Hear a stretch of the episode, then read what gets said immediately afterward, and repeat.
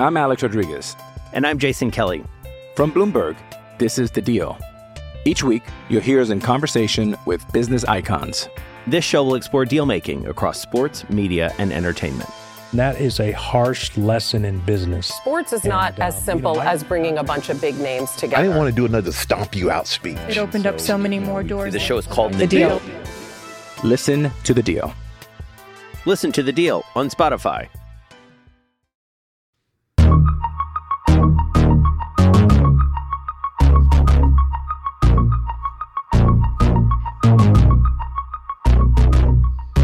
Everyone wanted to know what's going on with the Penn State offensive line. Everyone wanted to know why is this happening for Penn State football. So I did a very very deep dive into the Penn State recruiting efforts along the offensive line to try and find some answers. So if you're going to do recruiting, you bring on Ryan Snyder to help you fill in the gaps of uh, basically all of the things. So Ryan, uh, welcome to the show. Thanks for coming on and appreciate you doing this today. Of course, man. It's an important topic. Everybody's asking about it. Uh, so what I'd like to do is I've gone back since 2016 to look at all of the recruiting classes, the offensive line in particular, specifically about uh, what Penn State's been able to do along the offensive line. That goes back to now. It will include every offensive line coach recruiting at least one class for Penn State football under James Franklin to see if we can find some themes, see if we can find some uh, common threads. And uh, my theory is the year you're hired, that's not necessarily your class. You're keeping together a class that the other guy recruited, and then the next year being your first year. Does that make sense? Is that a fair way to look at that? Yeah, of course. Yep. Okay. So, for example, here we go 2016. I went back to 2016 because this is the first uh, and only class for Herb Hand that was individually his uh, before he left Penn State. And it also is important because it made up the bulk of the offensive line for Penn State under James Franklin during the majority of the time we're looking at. From Michael Menet, Will Fries, Connor McGovern, these guys were uh, the the players that made a big um, impact for Penn State recruiting. And what I found looking through all of these different classes and all these different um, uh, recruiting efforts by Penn State is that they've missed on one key thing that's led to them having the situation they did in 2020 is that they can't seem to consistently get top 250 tackles, uh, tackle prospects specifically. Now, um, when you look at the, the the breadth of where things kind of went off the rails, we were talking about 2017. Can you tell us, uh, fill us in a little bit of what you saw in 2017 from the recruiting efforts for Penn State? Uh, you know, it was a so-so class, I guess you could say. I mean, they they they certainly missed out on a few guys, but you know, of course, having C.J. Thorpe not really work out as well, and you know, Robert Martin didn't really pan out. I mean, that was I think that was the the bulk of of where your issues are. I mean, when, when those guys were were prospects, uh, you know, I, coming out, I, I thought they were pretty good, and yeah, there as you put on the graphic there, of course. Uh, neither were were true tackles, so uh, that's that's kind of where you start, right? I mean, the, Yeah. the, the tackle issue seems to be uh, the one that everybody's talking about, and I think it's a theme as uh, as we go through this. the the thing that I, I've noticed too is that interior offensive line hasn't been a problem. Penn State's gotten high quality players, even if they haven't worked out. I mean, that's kind of uh, a thing that when it comes to the best players in the country, anyone can not even anyone, but lots of people can play on the interior. But it's those guys that can play on the perimeter. Because again, Michael Menet was a top 100 player in the country, was a longtime starter for Penn State. But those guys on the outside uh, have have really eluded Penn State going into 2018 the the background of this class, this was really the best offensive line group that Penn State was able to put together. But there's some issues here that are just really unfortunate for Penn State, especially with the two guys in the middle of the list. Uh, what was uh, what was the story with Penn State's 2018 class? Well, I mean, it depends. So, are you are you talking about specifically like with missing out on tackles or who they missed out on? Is that is Uh, that what you mean by that? Well, or- there, there was a couple of injury issues, a couple of medical issues with with the players in this class that I think really Yeah. kind of set up Penn State in a rough position. Yeah, well, of course, Asiatu, of course, you know, he, um, I believe he was a heart condition. And Jordan Miner, I think, was in that same class. And both of those guys uh, were unable to, you know, give it a go, which was really unfortunate. I mean, Nana was considered one of the best uh, offensive tackle prospects in the country at the time. I believe he was, what we have in there is 110 national. Um, I believe, like some some sites had him, you know, a little higher than that. I mean, he was hmm. considered, mm-hmm. I know, you know, certainly one of the top 10 or so uh, offensive tackles. Uh, and then, of course, you know, you, are missing out on, um, you know, Juice Scruggs. Uh, his development was was you know really delayed too. Trying to think who, who they missed. out. Jalen Duncan was somebody they, they went after from Maryland. Chris Blake, um, you know, he ended up at Florida and then moved around a little bit. He was another one they missed out on. But uh, but yeah, having Asiatu, you know, miss out the, the way he did, um, you know, because of that heart condition, really really set them back for sure. So, before we go any further, I want to get your perspective on this topic in general, just kind of the broad view of where you think Penn State has uh, been when it comes to recruiting the offensive line, and how you think that that informed James Franklin's decisions over time with offensive line coach and some of the decisions they've made. I think it's incredibly difficult to recruit tackles. I think like people simplify it as if like, oh, why don't you have more tackles? Well, there's a standard.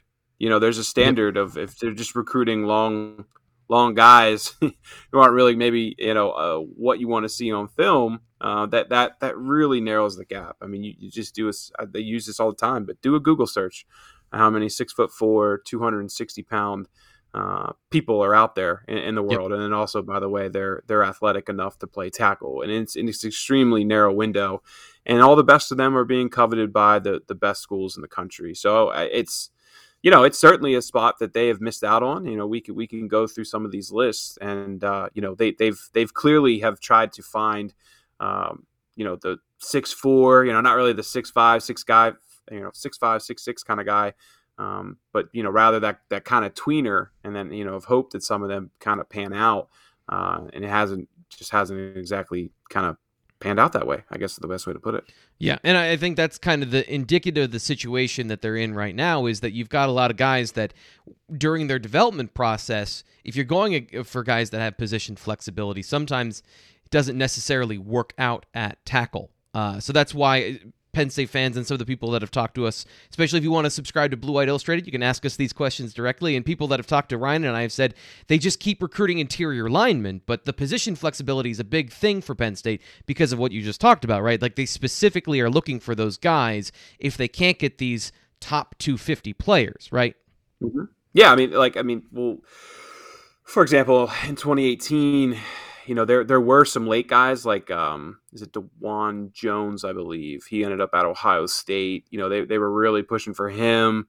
Um, there was a couple others. I'm trying to think uh, who comes to mind. Walter Rouse. He ended up at Stanford. He was a guy they were really pushing for in 2018.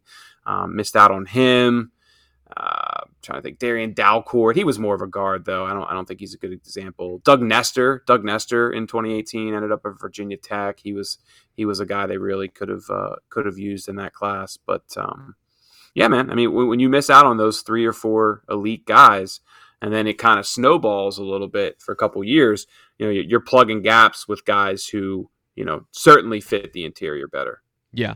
This this is I guess what brought all of this up to me and some of the guys you were mentioning here eh, that uh, that Penn State was going after in that class. What what what brought it up in my mind was watching Penn State and, and Phil Trautwein push so hard to get so many tackle prospects this year. And something that you said to me earlier in in you know just working on recruiting and some of the things is that if you're not a tackle, you're not necessarily always ranked so highly. So are all these guys that we're talking about are they all tackles or are these just does it end up being that tackle is short for top 250 or some of the best players in the country? I'm Alex Rodriguez and I'm Jason Kelly. From Bloomberg, this is The Deal. Each week, you'll hear us in conversation with business icons. This show will explore deal making across sports, media, and entertainment that is a harsh lesson in business. Sports is and, not as simple you know, as bringing a bunch of big names together. I didn't want to do another stomp you out speech. It opened so, up so many more doors. The show is called The, the deal. deal. Listen to the deal. Listen to the deal on Spotify.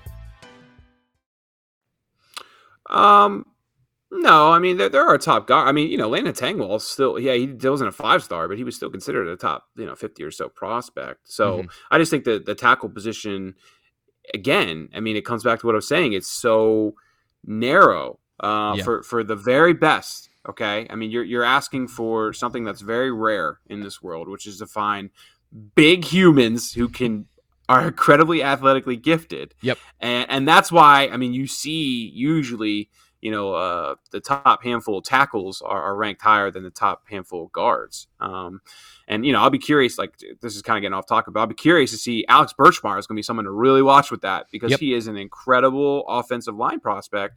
Um, but I bet he, I bet he doesn't finish as high as some some tackles, and he may be even a better prospect. But it's just how coveted they are, and of course, when you're doing these lists, you're trying to project on who will end up in the NFL. I mean, that's why you have five star players, right? That's yep. why that's why you normally see 32 five stars, 32 first round draft picks. That's kind of the the mindset with that. So. Yeah.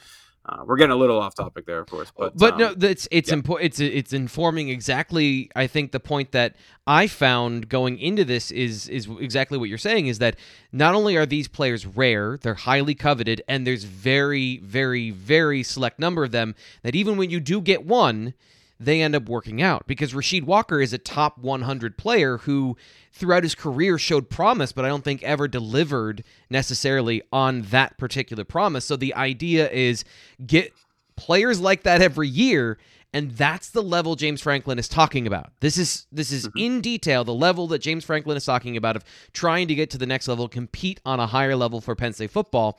And this stuff, I think, in 2019, before Penn State made a move, sorry, excuse me, in 2020, before Penn State made a move to Phil Trautwein, you can see that after 2018, things kind of went downhill where Penn State's missing and they're taking now guys that you described before of guys that maybe don't have the physical profile of somebody who is going to be a five star tackle, but have the size and length and and can develop into that, which is another thing that I think people were are talking about. They haven't done that. Olu Fashanu mm-hmm. might play in the bowl game. So we might see the fruits of those labors, but they are incredibly delayed when it comes to especially the offensive line. You can see on this list the number of guys that they went after and the guys that had committed before they decommitted and went other places. So I think it's just a more complex picture than people are depicting when it comes to the offensive line and some of the efforts that go in there. Because even good places that develop offensive linemen and have a knack for it and have a a a, um a reputation for it, like in Iowa, they're not developing all around players. They're developing guys that are very good at one thing, but might mm-hmm. not be the complete prospect. And that's what yeah. Penn State. Eh, correct me if I'm wrong. That's that's what Penn State's looking for is guys that can do both. They can pass protect and be good run blockers, and that's the rub of where they're trying to fill this issue of uh, scarcity and some of the misses that they're trying to overcome from previous years. Yeah, uh, yeah. I mean, I would definitely say that they recruit for versatility, and then okay. I think that they want to narrow the the window when they get them here. Um, just because, again, I mean, you have five offensive linemen, right? I mean, you you need I mean, it's one of the most obviously. It's you know, there's more offensive linemen than any other position out there, right? So yep. uh, it, it's it's one of those spots where uh, you know a few guys aren't going to pan out. So if you recruited two really good right guards, um, and and you know one of them's versatile enough, that's kind of the mindset. And then you but you have to develop after that too. And and obviously, um, you know, we we that's taken some time here. No, there's no doubt about that. But um, yeah, I mean, I. I this is an incredibly difficult subject for, for me to really kind of get into just because I, I, do feel like there's some guys there. Like I, I think Olu Fashanu is going to be a really good player. Mm-hmm. I really do. I think it needs time. This is an incredibly hard position uh, that takes time, um, you know, to develop. But this is also why you know Andy Frank uh, talked to us last week about how the transfer portal and offensive linemen are, are probably going to be hand in hand every year, just because they know that they can go out and get guys who are established already. Um, it, it, it's a lot easier to fill a gap. Uh, with a transfer portal player than, yeah. than obviously a high school player coming in. I said this on a previous show. That's what the NFL does as well. Certain teams that if if they've missed a couple times, they'll just go trade for a veteran, send a fifth round pick out there for a guy that has proven track record that might fit your salary cap structure better, and and not to make a comparison that I think fans are still uncomfortable with when it comes to the transfer portal, but it's kind of the same subject of okay, it is very hard to hit on five offensive linemen even the best lines that you're thinking of, they're not all great football players. They have a couple Mhm. of really good ones and a couple of ones that are that are good at football, but not these. There are no lines that have five exceptional NFL players, and when you do, it's an absolute rarity. So it's about getting the average up. Do you think Penn State has been trending in that way with some of the classes they've signed recently? I would have told you that in 2018. You know, Yeah. I mean, this Yep. is the thing about recruiting, right? I mean, I would have told you, yeah, I would have told you that in 2019 too, and and and so on and so forth. It's just got to see it on the field, and before I'm going to say, yeah, I mean, I, I do feel I do feel really good about Drew Shelton. I think Drew Shelton is going to be a, a solid prospect. I've seen him twice in person now. He does a lot of little things right. I think technically he's he's ahead of a lot of guys. Uh, and then JB Nelson fits that mold of you know a road grader, you know somebody they need. He, he seems to be stronger than than the Lackawanna guys they've recruited in the past. Um, but Malik McNeil's certainly going to need some time. Um, you know he's an incredibly gifted athlete. There's no questioning that. I just I just haven't seen from a technical perspective. Uh, I mean, he's just been bigger than everybody else Right. forever, you know, and that's Right. what that's what makes it so hard, though. I mean, all of these guys have really just rely eighty percent on their size, um, in you know throughout their high school career. That uh, it makes it hard. Um, to it makes it really hard to project, uh, and this is why this is why getting guys to camp and working with the staff is. I mean, this this position may be more important than any other. Yeah, and, and I think it is more difficult to to scout. Like truth, truthfully, when you look at these things, I, I think you're you're you're spot on because a guy even came up this week, and it's that's uh, fits perfectly into Joshua Miller, who's come in, and we've talked about this before. A Phil Trautwein is trying to change the, uh, I think, the type of player that Penn State goes after when they go after offensive linemen too, where we've seen developmental guys that maybe have the big frame then you see what Phil Trautwein is going out and getting of big guys that are already big. There's no fill out about Joshua Miller, and you see that too with with JB Nelson and Malik McNeil, and uh, especially as you mentioned, Landon Tengwall. Um, what I've found looking at this is that considering the last two classes, Penn State has exactly as many f- uh, top 250 tackles that they've recruited between Tengwall and Drew Shelton. Wherever they end up, they were a tackle when they were being recruited in high school. They have as many as they have since 2016 under James Franklin. So for Penn State mm-hmm. football fans that are thinking this offensive line and where it's going and trying to to throw some some fire and, and, and or explosives and blow the whole thing up, it does seem to me like things are trending in the right direction. You're getting the guys at those critical positions. Maybe you're not getting all of them, but you are getting more than you were previously. So that's, I think, a good thing for Penn State football fans to focus on going forward. And then it will become about the development, as we've talked about, of are they right about these guys and are they projecting forward in a positive way uh, from a development standpoint? And that's why I'm very interested. You you brought up uh, Olu Fashanu as a prospect. He might be one of those guys that you just need to hit on one of them. Right, Ryan. Mhm. Like we've seen at certain positions, how does it work um, when when you hit at one position and then that guy goes on and has great success? Is that a tangible thing that works for in your favor at positions? I I mean, over the span of three quarters of a decade, yeah. I wouldn't say, you know, if Fashanu goes out there and has a great season next year, that you know that's going to help them in offensive line recruiting. I, I I would still think that they would they would point to you know when I mean obviously when they're out on recruiting, yeah, they'll they'll be pointing to that stuff. But when it comes to you know trying to become a, a powerhouse tackle program or something like that, it, it takes longer than that for sure. Yeah. Um, but I, I want to bring up one thing. You you showed that list of those misses for last year, 2021. I mean, Nolan Rucci, man. I mean, that how big that that miss looks so monstrous right now. Um, and and you know, really, I mean, I, again, he would have needed time, you know, just Yeah. like all these other guys. But you know, and, and that whole class too, Wyatt Malone. I mean, he was somebody that I, we we thought at one point Penn State was going to get Tristan Leigh, Diego Pounds. I mean, Diego Pounds was basically a silent commit. We thought, or at Yeah. I was working on his film room. You you were telling me I was working on his film room the night before. Oh, that's right. Yeah, that's right. I forgot about that.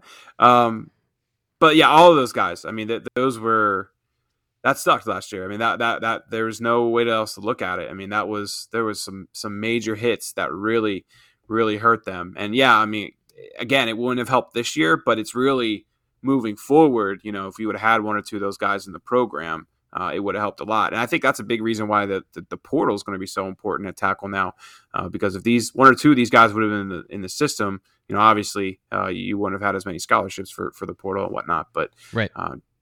Uh, you know, ha- having the least quality guys that you're developing there would would really help a lot.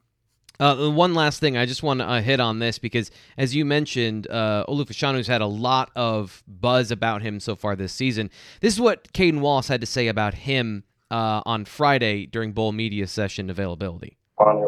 He's just really athletic, and he can uh, he can pick certain techniques he wants to work on um, for a day at practice, and he uh, he can get some pretty good reps and some pretty good learning reps. And, and he, he does it every day and it stacks up. So he's starting to develop. So I guess I went into this and, and what I found was that uh, I was trying to understand why Penn State made the change from Matt Limegrover originally. And if you look at the recruiting, some of the bad luck, and then some of the the changeover they had at that tackle position, that might be uh, Olu Fashanu might be the last part of that that uh, that springs forward into the next group of players. And I guess it's just really interesting to watch how some of the things you don't see, and there's such a delayed reaction along the offensive line that what is now was made three years ago especially mm-hmm. when it comes to that particular position. Is there any other thoughts you have on on Penn State's recruiting of this position uh, going forward with Phil Trautwein? Yeah, I mean, I, I still believe uh, Phil Trautwein's a pretty good coach, and I know there, you know, some fans are bummed out, you know, not happy with the way this season went. I think that there are some differences in his room compared to what he wants to do, and it simply it's going to take time. And I, I think I think if you would ask a lot of fans, uh, I think a lot of fans honestly wanted Penn State to move on this year, and I, I think that's a would have been a bad decision. And yeah. I, I, think James Franklin did the right thing by keeping consistency there. Uh, he's proven in the past, um, you know, that that he's a, he's a solid coach. So just that's the coaching side of it.